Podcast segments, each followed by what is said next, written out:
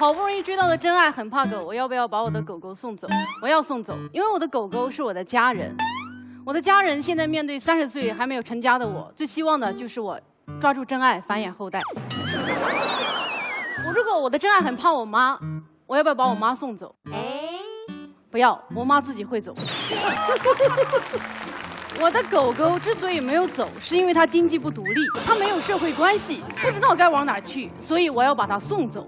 但大家不要不要害怕啊！我说的送走，不是去年我送走了我爷爷 那个送走，而是给狗狗找到一个温暖的爱它的家，而我呢也会阴魂不散的继续爱它。其实这个题里面啊，最吸引我们的一个人一个词是什么呢？真爱，对吧？哎，可能有些人觉得好不容易追到的真爱，说明对方没那么爱你，好像不是什么正经真爱。这就错了，这很幼稚。成年人的世界哪有什么容易的事，对吧？好不容易得到的 B B King 就不是 B B King 了吗？真爱就是因为难得，所以可贵呀，对吧？有些人很幸运，他遇到了真爱，他们在一起还没有阻碍，那你真是幸运的存在。但有一些人很不幸，他的真爱怕他的狗狗，怕不是厌恶，不是嫌弃，而是恐惧，恐惧是没有办法克服的。对吧？我们不能让恐高的人每天去天台练胆，对吧？我们不能让怕鬼的人每天去鬼街逛逛。同样，你不能跟怕狗的人说：“哎，生活不止眼前的狗，且还有满大街的狗。”我知道有很多朋友，你大家爱狗狗，不能理解别人怕狗狗，觉得啊，狗狗这么可爱，怎么可以怕狗狗？大家不要被这个叠词迷惑了，任何一个词胡乱的叠起来，都会产生这种可可爱爱的效应。这就是蝴蝶效应，但是这不代表事物本身很可爱，对吧？你你想想，我如果把一只蟾蜍叫楚楚，可爱吗？我把一条土狼叫朗朗，只有吉娜觉得可爱。我也很爱狗狗，但我理解那些怕狗的人，因为我也有怕的东西啊。我怕蛇，我现在说起蛇这个词，我还头皮发麻。真的，如果我的真爱养了一条蛇，我真的没办法跟它靠近。我一想到他每天跟那条蛇缠绕，我就没办法跟它缠绕。其实，在怕狗的人眼中啊，这个狗狗就像一条粘人的眼镜蛇。嗯，你能想象它？你能想象一下它有多害怕吗？想象你每天早上都被一条眼镜蛇舔醒。你每天早上一惊醒，眼镜蛇在你的面前三厘米对着你，吓人吧？啊，你在家认真办公的时候，眼镜蛇爬上你的办公桌，吓人吧？就是怕狗的人和狗狗在一起生活的状态呀，对吧？我很理解很多人就是不理解别人怕狗，其实这就是真正的怕狗的人的恐惧。我们看到害怕的东西会怎么样？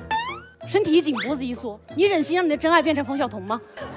我们我们今天我们今天在认真讨论的，真的不是说狗狗和真爱哪个更重要、更珍贵，不是这样的。不然的话，这道辩题完全可以改成：好不容易追到的狗很怕真爱。我要不要把我的真爱送走？我们不是在讨论这个，我们是讨论的是我们人生在不同的阶段会依赖不同的关系，对吧？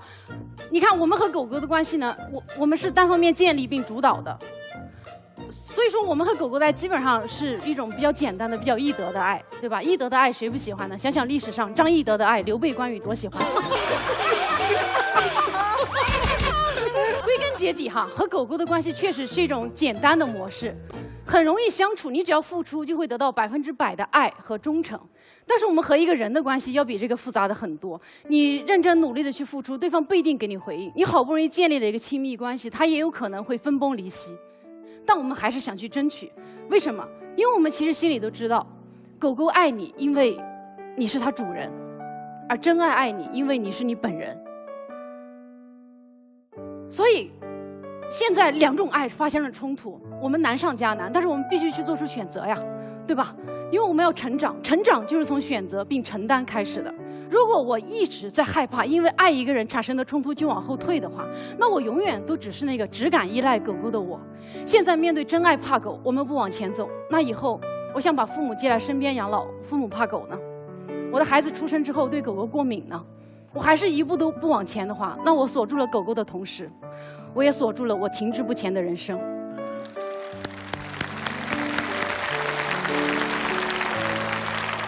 狗狗成长的这一路我们学会了爱现在是时候打开狗狗送我们的这个礼物去爱一个人了。